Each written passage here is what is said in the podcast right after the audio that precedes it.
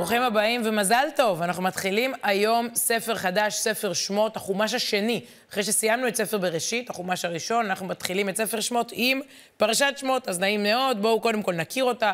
פרשת שמות היא הפרשה הראשונה בתורה, בספר השני בתורה כאמור. הפרשה מתארת את תחילת השעבוד של בני ישראל במצרים. סיימנו בשבוע שעבר עם פטירתו של יעקב, פטירתו של יוסף, והשעבוד מעמיק, דור חדש כאן במצרים שכבר חי לתוך השעבוד הזה.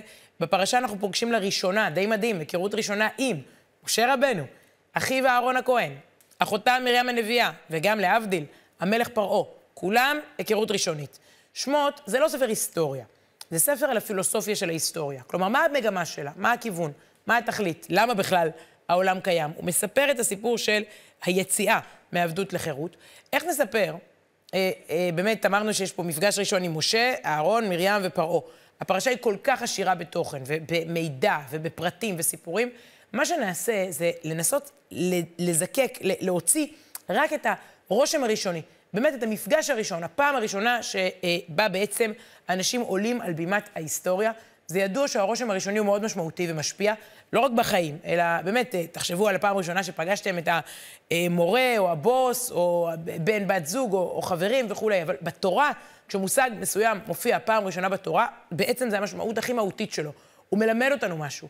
לכן תמיד כדאי ללכת להתחלה. מה הפעם הראשונה שהתורה מזכירה משהו? בואו נבחן את רגעי הבראשית האלה. אפשר להגיד רגעי הבראשית של ספר שמות.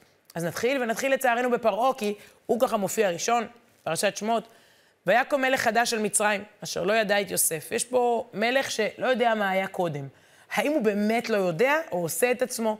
בכל מקרה, הוא קוטע את הרגש של הכרת תודה ליוסף. הרי יוסף הציל את מצרים מרעב, אבל פרעה כאילו שכח, או באמת שכח. בכל מקרה, הוא מתחיל סיפור חדש, ויש משהו בחוסר הכרת הטוב הזה, שעוד יתגלגל להמשך, באופי המרושע של, של פרעה. איך הוא פותח את פיו? מה הדבר הראשון שפרעה אומר? תחילת ספר שמות, משפט ראשון שיוצא לו מהפה, תדם, הנה נראה אותו.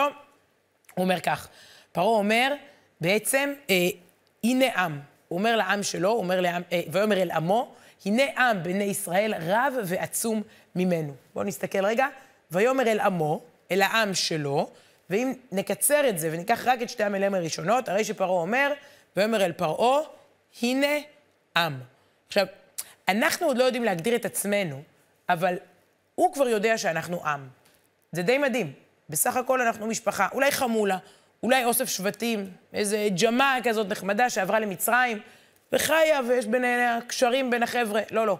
לפעמים האויב יודע יותר טוב מאיתנו, מי אנחנו. לפעמים האויב בא ואומר, אתם לא משפחה, אתם אומה, אתם עם, תשימו לב.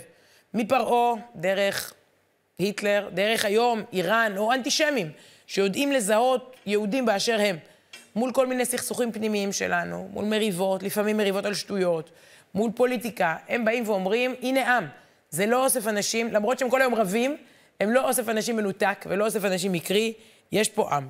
אוקיי, אז מה עושים עם העם הזה? פה פרעה ממשיך.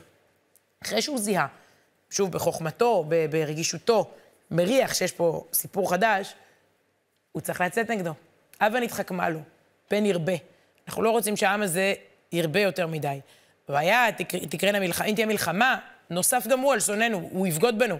תמיד התיאוריה הזאת על יהודים, גייס חמישי, הם, הם יהיו נגדנו. ואז הוא נלחם בנו ועלה מן הארץ, ולכן, והשימו עליו שרי מיסים למען ענותו בסבלותם. רוצים לענות אותו, רוצים שהוא יסבול, ואיבן הרי מסכנות, כן? לפרעה, את פתאום ואת רמסס. עם ישראל מתחיל, מתחיל לבנות שתי ערים, את פתאום ואת רמסס, מתחיל לעבוד בפרך. כלומר, הסיטואציה היא פרעה אומר, הנה עם, וגם מציב את העם שלו מול העם הזה, מתחיל להתעלל בו ולאמלל אותו. מנגנון התגובה הוא מדהים. הוא מופיע בו פעם ראשונה, אמרנו, אנחנו הולכים פה על הוואו, על ההתחלה, אבל ממש לא פעם אחרונה בהיסטוריה שלנו. שימו לב למשפט המפתח, וכאשר יענו אותו, כן ירבה וכן יפרוץ, ויקוצו מפני בני ישראל. אני רוצה להתמקד במילים האלה, כאשר יענו אותו, כן ירבה וכן יפרוץ, אנחנו מכירים את זה.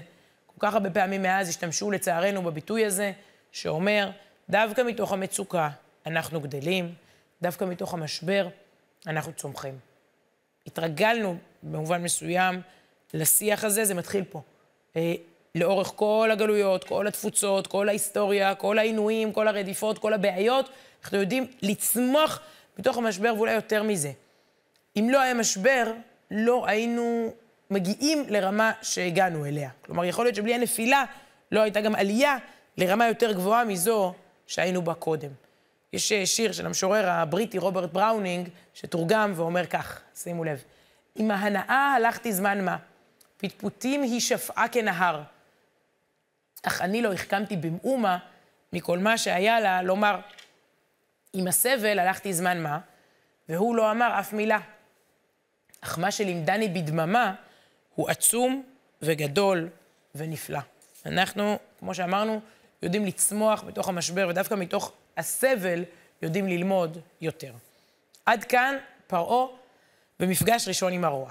ומכאן האישה היהודייה, וצריך להגיד להבדיל. פרעה, במובן מסוים, אה, לימד אותנו מי אנחנו ומה אנחנו, וגם התחיל להתנגח ולהתנגד. ספר בראשית תאר לנו את האימהות של האומה, אבל זה היו נשים יחידות, בודדות בדורן, רק שרה, רק רבקה, רק רחל, רק לאה.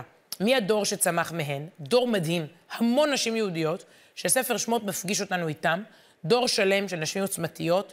הנה המפגש הראשון שלנו עם האישה, אישה יהודייה שתהפוך למיתוס. כתוב, בזכות נשים צדקניות נגאלו ישראל ממצרים, בזכות נשים צדקניות עוד יגאלו גם בעתיד. כלומר, כוח לה, העוצמה של האישה היהודייה הוא אדיר, בואו נתחיל לעקוב אחריה ולהתפעל. ויאמר מלך מצרים למילדות העבריות, אשר שם האחת שפרה ושם השנית פועה. ויאמר, בילדיכן את העבריות וראיתן על האובניים, אם בנו ועמיתן אותו ואם בת היא וחיה.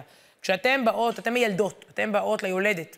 אם זה בית, אם זה בן, פשוט תהרגו אותו, רק אם זה בת, תיתנו לה לחיות. אבל המילדות מסרבות פקודה. יש פקודה שדגל שחור מתנוסס מעליה, דגל שחור של אי-חוקיות, אי-מוסריות, והן לא יעשו את זה. ותראינה המילדות את האלוקים, יותר משמה שמפחדות מפרעה, מפחדות מאלוקים. ולא עשו כאשר דיבר עליהן מלך מצרים, ותחיינה את הילדים. הם לא, נראה להם, הם לא יהרגו תינוקות. ויקרא המלך מצרים למילדות ויאמר להן, מדוע עשיתן הדבר הזה ותחיין את הילדים? מה פתאום? לא הרגתם את הבנים. ותאמרנה המילדות אל פרעה, ממציאות לו תירוץ, כי לא הנשים המצריות העבריות, הנשים העבריות הן לא כמו המצריות, כי חיות הנה, בטרם תבוא אליהן המיילדת וילדו, אלה יולדות מהר, הן זריזות. טוב, ויטב אלוקים למילדות, וירא ואב, יעצמו מאוד. פרעה שומע את התשובה, לא יודעת איך הוא מקבל אותה, אלוקים מיטיב לשתיהן בגלל העשייה המדהימה הזו, והנה שתי נשים ראשונות שאנחנו פוגשים. נמשיך. וילך איש מבית לוי, ויקח את בת לוי, ותער האישה ותלד בן, ותער אותו כי טוב הוא. זה התיאור הראשון על משה רבנו, הוא טוב. ותצפנהו שלושה ירחים. אותה בת לוי קוראים לה יוכבת, לבעלה קוראים עמרם, הם מביאים בן ומצפינים אותו. אמרנו, צריך להרוג בנים, לזרוק ליאור, מחביאים אותו שלושה חודשים. ולא יכלה עוד הצפינו, אי אפשר יותר להצפין, להחביא, להסתיר אותו. ותיקח לו תיבת גומה, זוכרים מהגן, תיבת משה, ותחמרה וחמה וזפת, ותשם בה את הילד, ותשים בסוף על שפת היאור. זה משה בתיבה. ותתצב אחותו מרחוק לדעה מה יעשה לו. יש לנו פה עוד אחות, מרים, עוד גיבורה. אז יש לנו את יוכבת שיולדת את משה בסתר, למרות שזה אסור, מתחתנת עם עמרם, מביאה בן ומסתירה אותו, ואז מחביאה אותו ביאור. ויש את הבייביסיטר הראשונה בתורה. אני עד היום מחפשת בייביסיטריות, אבל הראשונה, השמרטפית, זה מרים, ששומרת על היאור, על אחיה. הכל נעשה באומץ רב, תחת סכנה, מתוך אמונה ועוצמה נשית יהודית נצחית. תראו את התושייה של מרים בהמשך. אנחנו ממשיכים לעקוב, כל הפרשה מלאה בגיבורות, עוד לפני הגיבורים שעוד נגיע אליהם. ותרד בת פרעה לרחוץ על היאור. הבת של המלך מגיעה עם נערותיה, הולכות על יד היאור. ותראה את התיבה, היא רואה את התיבה בתוך הסוף. ותשלח את עמתה ותיקחיה, היא מושיטה יד, לוקחת את התיבה ותפתח, ותראהו את הילד, והנה נער בוכה. היא רואה את התינוק הזה בוכה. ותחמול עליו, ותאמר, מילדי העברים זה. זה, זה ילד עברי ש...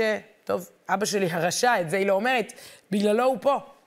ותאמר אחותו, מרים יוצאת ככה מהסוף, מבין קני הסוף, הבייביסיטר, זוכרים? ויוצאת ואומרת לבת פרעה, האלך וקראתי לך אישה מינקת מן העבריות, ותניק לך את... את רואה שאישה עברית תאכיל אותו, תניק אותו? ותאמר לבת פרעה, לכי, ותלך על מה, ותקרא את אם הילד, יוכבת האימא של משה, איך הכל מתגלגל, מדהים, בסוף מגדלת אותו, ברשות של בת פרעה, מניקה אותו, ועד שהוא יגדל יביאו אותו לארמון. הכל מין תושייה נשית ככה שמגלגל את הדברים מאחורי הקלעים.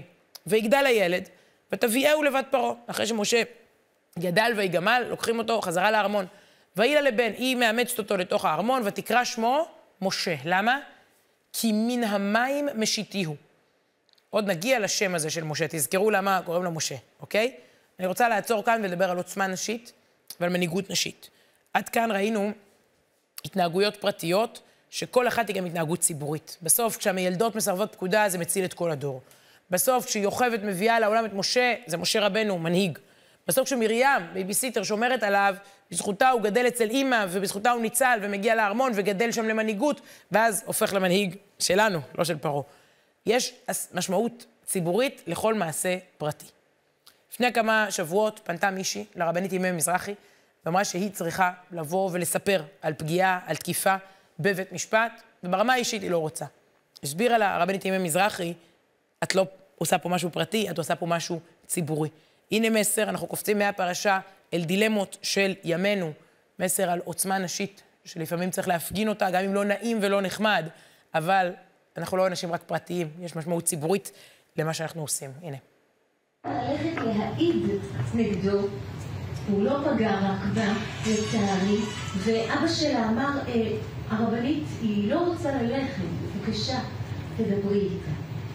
אז התקשרתי אליה, ואמרתי לה, יפה שלי, פעם היה משפט אייכמן, וגדעון האוזנר, התובע, עמד במשפט אייכמן ואמר, אני לא עומד פה לבד היום על דוכן התביעה, איתי נמצאים, את זוכרת את זה, שישה מיליון יהודים, אמא שלך, אחים שלך, כל המשפחה שלך, אני עומד פה ומדבר בשם כולם, ורק בגלל זה יש לי כוח. ואמרתי לילדה המתוקה הזאת, אין לך כוח מאמין, אבל את לא נלמד. כי לידי חומדות מאות אלפים, עשרות אלפים, לצערי, מאות אלפים. נערות שאומרות לך, לכי לך, לכי לך, זה מלוכלך עליך לך, זה, אבל אם לא תעשי את זה בשבילנו, לא יהיה לנו גם קול. Go, baby, go. לכי לך, לכי לך, זה פרשת לך לך, ומי רוצה להתלך לך, לך לך, זה, למה? כי את לא לבד, מאמי. יש איתך כל כך הרבה נשים, וכל כך הרבה נערות, וכל כך הרבה אמהות. ואז היא דיברה איתי אחרי שהיא עשתה את זה בכזה אומץ. אמרה לי, תגידי לי, תהילי. זה בעשר בבוקר היה, אתמול בבוקר, בבית המשפט. היא אמרה לי, אני הרגשתי שיוצא ממני דיבור בכלל לא שלי. ומתי אני מדברת ככה? ומתי יש לי כזה? ואמרתי לה, זה לא דיבור שלך. עשרות אלפי נשים דיברו בקול שלך, קול שרצה למלוך, אבל גזלו לו את המלכות, ואת נשאת את קולך בתבכי, ולקול הזה יש משמעות יותר מאשר כל קול אחר. וואו, לקול הזה יש משמעות. אנחנו מסכמים רגע את uh, פרשת uh, שמות עד עכשיו. הכרנו את פרעה, שאמר, הנה עם, יש פה איזה... ציבור שלא קולט אולי שהוא עם, אבל פרעה קולט את זה בחושיו המחודדים היטב, מתחיל להתעלל בעם הזה, מתוך ההתעללות, ככל שיענו אותו, כן ירבה, כן יפרוץ, ובעיקר כן יפרצו הנשים. ראינו את האישה היהודיה, את מגוון התגובות וההתנהגויות העוצמתיות ומלאות האומץ של נשים בדור מצרים, לעמוד על הערכים שלהם ולהוביל ולהנהיג. מכאן אנחנו עוברים סוף סוף אל משה רבנו. אנחנו אה, בעצם דיברנו עד עכשיו על תינוק פסיבי, הוציאו אותו ליאור, עטפו אותו, עד היום יש את ה... אוכל המגיל הזה, משה בתיבה, זה נקניקיה מצופה בבצק, זה משהו מאוד uh, תזונתי, מאוד בריא. אז uh, משה בתיבה, אנחנו מכירים את, את, את הסיפור, ואז uh, הוא גדל, גדל אצל אמא שלו, ואז הביאו אותו לארמון, ואז קראו לו, זוכרים, משה, כי מן המים משיתיהו. בואו נדבר על השם הזה שלו, ונראה מה בעצם הדבר הראשון שהוא עושה. ויהי בימים ההם, הפרשה מספרת היכרות ראשונית, ויהי בימים ההם, ויגדל משה, ויצא אל אחיו, וירא בסבלותם, וירא איש מצרי מכה איש עברי מאחיו. משה יכול היה להישאר בארמון ולחיות חיים, מה זה נוחים? מה זה מפנקים? וירא בסבלותם, אומר רש"י, נתן עיניו וליבו להיות מיצר עליהם. הוא מחליט לעבור צד, מהצד המנצח, העשיר, השולט, לצד המסכן והאומלל, אבל הצודק. ומשה לא שוכח מי הוא באמת. אדם שרוצה להיות מנהיג, קודם כל צריך להנהיג את עצמו, להיות רגיש, שיהיה אכפת לו. הוא נתן עיניו וליבו להסתכל, וירא בסבלותם. הוא יוצא אל אחיו, הוא לא שוכח מי האחים האמיתיים שלו. אנחנו יודעים להגיע עד ככה, אני משתתף בצערך. כן, משתתף בצערך, הצטערתי לשמוע. משה באמת, באמת משתתף בצערנו, שהוא גם צערו. זה לא יחס חיצוני. הוא באמת נותן את הלב שלו, באמת נותן את, ה, את העין שלו. ואני רוצה שנמשיך אל, אל, אל הפסוק הבא, אבל בעצם משה, שוב, יכול היה לחיות בשפע ובטוב. אם אמרנו קודם שאנחנו על רקע מצוקה, יוצא, יוצא מאיתנו הטוב, והמשבר מגדיל אותנו. איזה משבר? הוא חי בארמון פרעה. יכול לגמרי להיות מצרי ולהזדהות איתם, ומה אכפת לו מהעבדים שסובלים שם בחוץ? אבל לא. קורה גם למחרת אותו אירוע. ויצא ביום השני, והנה שני אנשים עיוורים ניצים, ויאמר לרשע, למה אתה כרעך? אם אתמול הוא הפריד בין מצרי לבין יהודי, וקם לעזור, היום הוא כבר רואה שני יהודים רבים, וגם מזה הוא לא יכול להתעלם. אז הוא ממשיך, הוא בורח, משה, כי רודפים אחריו שמה, והוא מגיע לאזור של כהן מדיין, לאזור ש... שיתרו גר, וגם שם הוא לא יכול. אם הוא רואה עוולה, הוא חייב להתערב. ולכהן מדיין שבע בנות, ותבונה ותדלנה ותמלנה את הרהטים להשקות צאן אביהן, הן באות לבאר להשקות מים, ויבואו הרועים ויגרשום, באים לשם רועים ומגרשים אותם, ויקום משה ויושיען וישק את צונם. הסצנה הזאת ליד הבאר מוכיחה לנו באופן סדרתי כבר שלוש פעמים, יש פה מנהיג. בפעם הראשונה הוא רואה מריבה מתערב, בפעם השנייה רואה מריבה לא יכול לשתוק, בפעם השלישית רואה רועים, אלימים, מגרשים את הנשים, והוא קם להגן עליהם. יש פה דפוס סדרתי של אכפתיות, של עשייה. אגב, מעניין פעם לבדוק את כל הסצנות ליד הבאר, מבריאת העולם עד עכשיו, כי תמיד זה סביב המים, המים הם סמל לחיים ולתורה, רבקה משקה את הגמלים, יעקב שנותן, אה, אה, אה, מגלגל את האבן בשביל רחל, עכשיו זה משה בשביל ציפורה, הוא מתחתן עם אחת מהבנות האלה, כמובן, הם מזמינים אותו הביתה, והוא הופך לחתן שבעצם מתחתן עם אחת מהבנות האלה, אבל זה מקום מבחן, הבאר, ההתנהגות ליד הבאר, מעניין. אבל אתם זוכרים שפרעה אמר את המילה הזאת עם? ברגע שפרעה אמר, יש פה עם ויש פה עם, משה צריך לבחור באיזה עם הוא, והוא לא מתבלבל ולא חומק ולא בורח לאיפה שיותר נוח. הרבה אנשים עולים לגדולה ושוכחים מאיפה הם באו. הם לא מרגישים מחויבים לאנשים קטנים, במעמד נמוך, ממעלי ולהם. זה די פדיחות למשה להיות עם, ה, עם העבדים האלה, נכון? גם בזה משה הוא רבנו בהתנהגות הזאת. מזכיר גם את אסתר המלכה בארמון, נכון? גם היא יכלה ככה ליהנות כמלכה, אבל היא פעלה למען העם שלה. הוא לא, לא אכפת לו מהבגדים של הארמון, או מהאוכל הטוב, או מהפאר. הוא לא חייב להטות כתף. זה אפילו מסוכן בשבילו, אבל הוא משתתף איתם. ראינו את זה, אגב, אצל אברהם, יצחק, יעקב, יוסף, עכשיו אצל משה, האכפתיות הזאת, הלצאת מעצמך, זה מקדם, מקדם את הגאולה. תשימו לב, אגב, קוראים לזה בתורה מידה כנגד מידה. ברגע שמשה רגיש ואכפתי ופעיל, גם אלוקים, שימו לב לתגובה בפסוקים שמופיעים שם, ויאמר השם, ראו ראיתי את עוני עמי אשר במצרים, ואת צעקתם שמעתי מפני נוגסיו, כי ידעתי את מכאוביו. ורש"י אומר, הוא משתמש בדיוק בדיוק באותו אה, ביטוי שהוא השתמש בו קודם. רש"י אומר, שמתי לב להתבונן ולדעת את מכאוביו, ולא העלמתי עיני, ולא האטום את אוזני מצעקתם. אומר הקדוש ברוך הוא, אתם רגישים, אני רגיש. לכם אכפת, לי אכפת. כלומר, מידה כנגד מידה. העם צועק ואכפת לו. משה יוצא, מנהיג, עוזר, גם אני מתחיל לעזור לכם, והנה, עוד מעט יציאת מצרים מתחילה. לפני כמה זמן חגג בר מצווה, הילד, מנחם מנדל סגל, בסרטון הבר מצווה שלו, שמיד נראה, מדבר בדיוק על הנקודה הזאת, על להיות אקטיבי. זה אולי מה שמשה רבנו, לאורך כל הפרשה, מלמד אותנו כמנהיג. אצל הרבי מלובביץ' קוראים לזה להיות שחקן ולא להיות אוהד. משה היה יכול להיות אוהד, לשבת בארמון באופן פסיבי ולראות מה קורה, אבל הוא ירד מספסל הצופים והפך לשחקן על המגרש.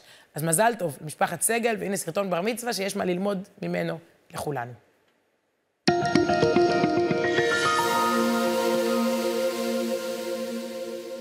שלום, תודה שהגעתם לבר מצווה שלי. הנה הגיע הרגע שבו אני צריך לדבר. בטח כולכם מצפים שזה דברים הבאים, אקדיש לפרידה מעולם הילדות, מעולם המשחקים. תנו לי להפתיע אתכם. דווקא עכשיו מתחיל המשחק האמיתי. זה הזמן לעלות על המגרש. אב ובנו הגיעו לרבי, ונשאו ברכה לקראת הבנות השולמד. הרבי בירך את הנאו, כשפנו הולכת, קרא להם לחזור. הרבי פנה אל הבן ושאלה מפתיעה. האם אתה אוהב ספורט? כן, הנער. איזה? בייסבול. ואפילו איזה קבוצה הנער אוהד, הרבי התעניין. היית פעם במשחק שלהם? כן, לפני כחודש, אבא לקח אותה למשחק. ואיך היה? האמת, די מחסר. כשעבר רוב המשחק, הקבוצה אותה נהרד, הייתה בעצה לי פער גדול מדי. אז קמנו והלכנו. תגיד לי, גם השחקנים עזבו? לא, בוודאי שלא. מדוע שאל הרבי? יש הבדל בין אוהד לשחקן. האוהד נמצא שם משבנתו. כשהוא רוצה לעזוב, הוא עוזב. אבל השחקן הוא חלק מהמשחק. הוא חייב להישאר עד הסוף. הוא תמיד צריך להשקיע את המקסימום, ולקוות שאולי הוא בכל אופן יצליח לנצח. על כך סיכם הרבי. גם בתורה ומצוות יש אוהדים ויש שחקנים. מהרגע שאתה נהיה במצווה, אתה מקבל את הזכות להיות שחקן. מזל טוב, ושנזכה להיות אנחנו, שחקנים ולא אוהדים. אנחנו מסיימים עם דמות לא שולית בכלל, אהרון. היא מוזכרת אולי יותר בקצרה, אבל העובדה שהם מנהיגים ביחד, שהם הולכים ביחד לפרעה, משה הוא כבד פה, אהרון מדבר בשבילו, היא מאוד משמעותית. כשמשה מקבל את בשורת ההנהגה, אומר לו אלוקים, וגם הנה הוא, אהרון, יוצא לקראתך ורעך ושמח בליבו. הוא באמת שמח, לא רק עשה את עצמו שמח בפרצוף, גם הלב שמח. היכולת להנהיג יחד היא תיקון גדול. אפשר לתקן את כל המריבות בין האחים מספר בראשית. הפעם האחים, מרים, אהרון ומשה, הולכים ביחד. אז בואו נסכם את הוואו הזה ששמו תחילת יציאת מצרים. התחלנו. פרעה אומר לנו, ככל שיענו אותו, כן ירבה וכן יפרוץ. הוא לא אומר, אבל זה המציאות אומרת, כשהוא מתחיל להתעלל בנו ומזהה שאנחנו עם. הנשים היהודיות במצרים מלמדות על עוצמה ועצמאות נשית עד היום. משה הוא לא רק שם, הוא גם פועל. זוכרים? אמרנו על השם שלו. הוא משה אותנו עד היום, זה התפקיד שלו, למשות. זה לא סתם השם שלו. ואהרון מלמד אותנו שעם אחווה בין אחים אפשר להתחיל את הגאולה. היא באמת מתחילה. תהיו איתנו גם בשבוע הבא ותראו, מכות מצרים מחכות לנו, ויציאת מצרים מתחילה. שבת שלום, להתראות.